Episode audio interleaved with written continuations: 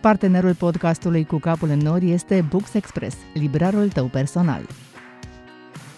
Episodul de astăzi al proiectului Educație pentru Viață este despre primul ajutor. Toți elevii trebuie să învețe încă de la școală câteva măsuri de acordare a primului ajutor. Ce fac dacă s-au tăiat la deget, când se lovesc și le curge sânge din rană, dacă e incendiu sau cu tremur? Cum reacționează un copil? Un plan de învățare pentru copii pus la punct în toate școlile din țară nu există, nici măcar unul al Departamentului pentru Situații de Urgență, dar dispersat la nivelul județelor se fac campanii prin care medicii de pe ambulanțe sau de la descarcerare merg în licee pentru a învăța copiii și profesorii să acorde primul primul ajutor.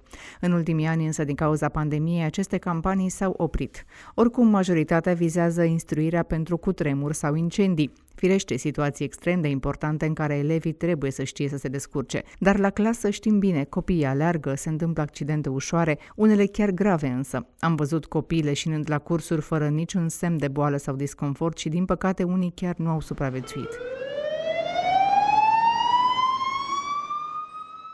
În 2012, o elevă de clasa 9 din Jibou a leșinat la ora de sport în timp ce susținea proba de rezistență. A murit la spital, din păcate. E nevoie mereu de tragedii ca să realizăm că o viață ar putea fi salvată? Dacă un copil din clasă știa să-i facă respirație gură la gură sau masaj cardiac? Da, un elev de 11 ani chiar. Sau ce-ar fi dacă profesorul de la clasă sau orice cadru didactic știa să acorde primul ajutor? Oficial, nimeni nu a numărat câți profesori știu acest lucru. Probabil că nu există cursuri de instruire pentru ei într-un cadru organizat, însă cred că ține de fiecare om în parte să își dorească să știe cum să acționeze în aceste situații, mai ales pentru că multe școli în zonele rurale, dar nu numai, nu au cabinetele medicale în școli sau o asistentă care să acorde primul ajutor. Apoi, câți elevi știu să acorde primul ajutor? Nici aici nu avem date. Un alt caz șocant, în 2018 o tânără de 21 de ani din Focșani a leșinat pe stradă, iar zeci de oameni au trecut indiferenți pe lângă ea până când o femeie să cheme ambulanța. Ține de educație, cu siguranță, dar și să fii uman și să ajuți măcar cu un telefon dacă nu știi să acorzi primul ajutor. Din fericire, fata a ajuns la timp la spital și a scăpat cu viața, declarând apoi cât de norocoasă a fost că a supraviețuit și cât de dezamăgită este că nimeni nu a sărit să o ajute. Este vital pentru orice om care știe să facă masaj cardiac, de exemplu. Ce faci dacă ești cu prietenii la munte sau undeva unde nu ai acces la un medic? Singurele statistici pe care le avem despre acordarea primului ajutor datează de cel puțin 2 ani, când un studiu arăta că 90% dintre români nu știu măsuri de prim ajutor, iar 70.000 de oameni ar fi putut fi salvați dacă cineva le-ar fi acordat primul ajutor. Dacă mergi pe stradă și un om se prăbușește lângă tine, tu știi cum să acționezi? Cum să-i acorzi primul ajutor, astfel încât să-l ții în viață până vine ambulanța? Mai țineți minte cazul fotbalistului Christian Eriksen din meciul Danemarca-Finlanda de anul trecut, când jucătorul s-a prăbușit în teren, iar un coleg i-a făcut masaj cardiac? V-am dat acest exemplu pentru că este cât se poate de real, îl știm cu toții și ne face să înțelegem importanța celor câțiva pași pe care toți ar trebui să-i știm când acordăm primul ajutor. A fi sau nu fi? Salva la timp? Aceasta e întrebarea. Dacă ești pus vreodată în situația de a resuscita pe cineva, ar trebui să știi câteva lucruri. Bun. Poate ați recunoscut vocea actorului Marius Manole, care a luat parte la proiectul online intitulat Leapșa pentru viață, proiect care face parte din programul național România în siguranță al asociației EDIT. Liviu Zorilă este președintele asociației.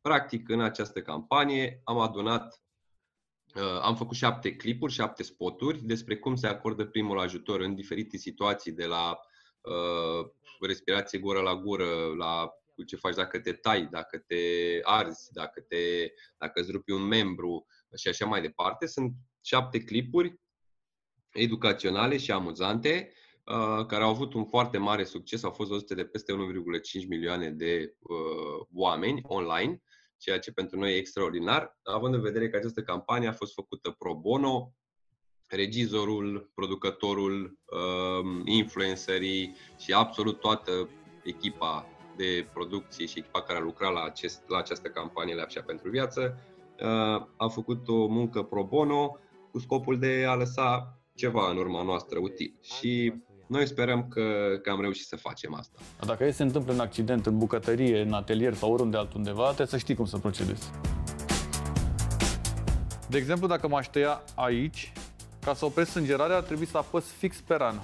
Între timp, să nu uit să sun la 112, lași telefonul pe speaker și continui manevra. De exemplu, dacă m-aș accidenta aici, apăs direct pe rană. Metoda cu garou nu se mai folosește. O ambulanță va ajunge în cel mai scurt timp. O serie de clipuri video realizate cu ajutorul unor actori și influenceri pentru ca mesajul să ajungă mai ușor la elevi, care știm bine că preferă să asculte ce au de spus tinerii de vârsta lor sau măcar oameni cunoscuți. De exemplu, dacă întâlnești o persoană lipsită de cunoștință sau mai multe, trebuie să știi ce e de făcut. Le pui pe bancheta din spate și fugi? Nu. Le faci respirație gură la gură?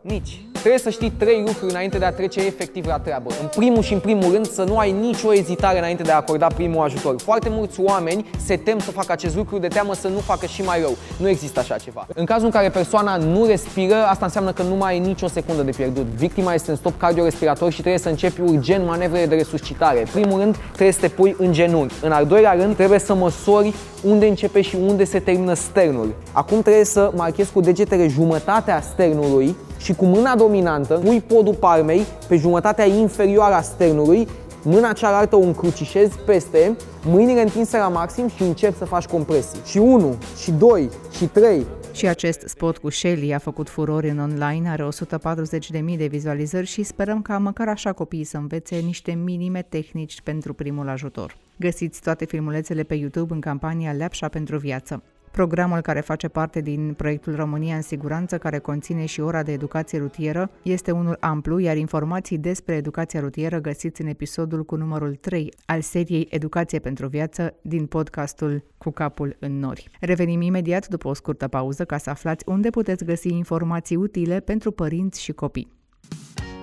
De la ce vârstă a învățat copilul tău despre bani? Cred că niciodată nu e prea mic. Deja de la grădiniță, copiii pot înțelege prin povești și joacă de ce nu pot primi toate jucăriile din lume și de unde vin banii, mai ales cum se cheltuie. Cu siguranță v-au întrebat și pe voi copiii de ce nu puneți cardul în bancomat și sigur vor ieși oricâți bani vrem. Noi înșine suntem o generație care se luptă să priceapă educația financiară și cred că e momentul să profităm de informații și de proiectele care ne învață copiii despre bani, la orice vârstă. Vă las să ascultați o discuție dintre mine și fiul meu, cum strânge bani și de ce.